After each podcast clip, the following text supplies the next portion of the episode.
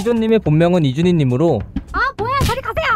아 저리 가 저리 가 마이크 테스트. 키조님의 본명은 이준희님으로 활동명과는 아무런 관련이 없어요. 활동명이자 랩 name인 키조는 의외로 아무런 의미가 없고 그냥 어감이 예뻐서 지은 이름이라고 해요. 처음엔 음악을 해야겠다는 것보단 그냥 노래가 좋아서 뭣도 모르고 실용음악학원에 들어가 1년 정도 다니면서 입시 준비를 했었고 결국 서울에서 예술고등학교로 손꼽히는 서울공연예술고등학교에 합격하였었다고 해요. 키조님은 힘들게 입시 준비를 해서 학교에 합격하고 나서도 무슨 이유인지는 몰라도 음악이 너무 하고 싶어서 쉬지 않고 바로 음악 장비를 다 사고 음악 작업을 시작했었다고 하네요. 키조님은 가수를 꿈꾸기 이전엔 축구 선수를 꿈꿨었다고 해요. 어릴 적부터 앉아서 공부하는 것보단 활동적인 예체능 분야를 좋아했었고 특히 축구를 좋아해 축구 선수를 꿈꿨었다고 밝혔어요. 이외에도 다른 장래 희망들을 가지고 있었는데 그중 제일 특이한 꿈은 바둑 기사로 바둑하는 것이 너무 재밌어서 하루 종일 앉아서 바둑만 두고 1단까지 달성하였다고 하는데 와우 저도 바둑을 해봤지만 정말 어렵던데 정말 대단하네요. 엠넷의 대표 힙합 프로그램이자 흥행 보증 수표 프로그램인 고등 래퍼 4에 출연하게 된 키조님은 자신의 음악을 조금이라도 더 알리기 위해서 고등 래퍼 4에 지원하게 되었었다고 해요. 고등 래퍼 4를 시청한 사람들은 키조님을 래퍼로 알고 있는 경우가 많은데 사실 키조님은 고등 래퍼 4를 지원하기 일주일 전에 처음 랩을 시작했었고 원래는 힙합 음악을 추구하기보다는 인디 음악이나 R&B 음악을 추구한다고 밝혔어요. 특히 영국 유명 팝 가수 HONNE나 세계적으로 유명한 싱어송라이터인 저스틴 비버 등과 같은 스타일을 좋아한다고 하네요. 키조님은 음악 을 시작하면서 국내의 대표적이고 트렌디한 힙합 레이블인 AOMG에 들어가고 싶다는 생각을 해왔었다고 해요. 하지만 현재는 자신의 실력이 부족하고 래퍼로서 미숙하다는 점에서 AOMG와 잘 맞지 않는다는 것을 잘 안다고 해요. 그래서 일단 자신과 색깔이 맞는 레이블에 들어간 후에 경력을 좀 많이 쌓고 음악적으로 자리를 잡게 되면 AOMG에 들어가고 싶은 꿈이 있다고 밝혔어요. 추후 유튜브 컨텐츠에 참여할 생각이 있나요? 라는 질문에 키조님은 유튜브엔 주로 노래 커버나 라이브 클립을 위주로 업로드할 예정이고 나중에 자신이 유명해진다면 잡지 브랜드이자 유튜브를 운영하는 GQ 코리아에서 하는 컨텐츠랑 유튜버 빅쇼트님이 진행하는 쇼트 인터뷰에 출연해보고 싶다고 해요. 또한 모든 아티스트들이 출연하고 싶어 한다는 딩고 프리스타일 채널의 killing verse에도 출연해보고 싶다고 했어요. 키조님은 막상 음악을 시작하려고 하니 회사 없이 독립적으로 활동할 수밖에 없었고 이때 돈과 인맥이 없다는 게 굉장히 힘들었다고 하는데 현재는 어느 정도 나아졌지만 과거엔 자신이 구상을 하더라도 금전적인 이유로 실현 할 수가 없어 벽이 느껴졌었다고 밝혔어요. 그래도 대견하군요. 앞서 말했듯 키조님은 힘든 시기가 지나가자 현재는 금전적으로 어느 정도 나아진 상태이고 아 다행이네요. 부담 없이 내가 하고 싶은 음악을 하고 있는 중으로 많은 사람들에게 최대한 빨리 들려주고 싶다고 해요. 여담으로 키조님은 인스타그램 DM으로 자신의 음악에 대해 이야기해줄 때 세상에서 제일 행복하다고 말하기도 했어요. 키조님은 작업 시간 외에 하는 취미 생활로서 유튜브를 보는 것과 사람들이랑 이야기하는 것을 주로 하고 있다고 해요. 사람들과 이야기하 다 보면 그 사람들이 어떤 하루를 보내고 어떤 생각을 가지고 있는지에 대해 알게 되고 그 이야기를 바탕으로 영감이 떠올라 기분이 좋다고 밝혔어요. 또한 키조님은 또 다른 취미로 플레이스테이션으로 철권이나 위닝 11을 플레이하는 것을 좋아한다고 말했어요. 자신의 곡 중에서 가장 애정하는 최애 곡이 무엇인가요? 라는 질문에 키조님은 자신의 곡들 중 가장 많이 알려진 곡이자 자신이 가장 좋아하는 곡인 새벽녘을 선정하였어요.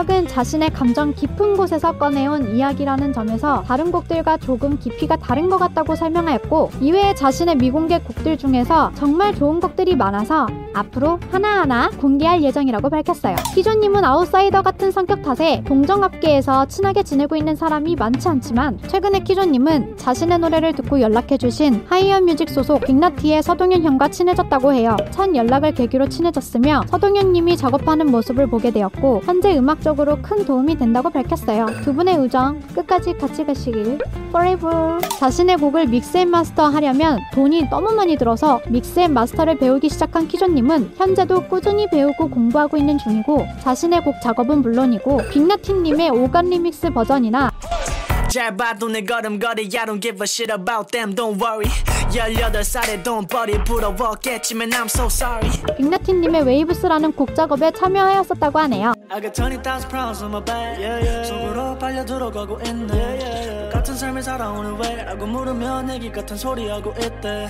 희준님은 음악을 만드는 작업뿐만 아니라 평소 악기 연주를 배우고 작업에 활용하고 있는데 특히 기타를 잘 다뤄서 직접 기타를 치며 곡을 쓴다고 전했어요. 와, 기타 치는 남자의 모습 아주 매력적이네요. 이상형이 어떻게 되나요? 라는 아주 궁금한 질문에 키조님은 내적으로는 어른스러운데 귀여운 사람 이라고 답했어요. 두 가지의 조건이 굉장히 상반돼서 말이 안 되는 건 아니야 라고 생각할 수 있지만 공부할 땐 공부하고 놀 땐 노는 그런 느낌이지 않을까 싶어요. 또한 외적인 이상형으로는 처음 봤을 때 느낌이 오는 것이 제일 중요하고 귀엽고 단발이 잘 어울리는 사람이라고 밝혔어요. 희조님은 다른 거다 생각 안 하고 자신의 취향만 고려했을 때 같이 음악 작업을 해보고 싶은 아티스트로 가수 백예린님, 래퍼 애쉬 아일랜드, 크러쉬님을 선정하였고 특히 백예린님의 음악이나 특유의 아우라가 매우 좋아한다고 밝혔어요. 대표적인 호불호 음식인 민트초코와 하와이안 피자를 좋아하시나요? 라는 질문에 키조님은 민감한 문제라 말을 아끼겠지만 두 음식 다 내 취향이 아니라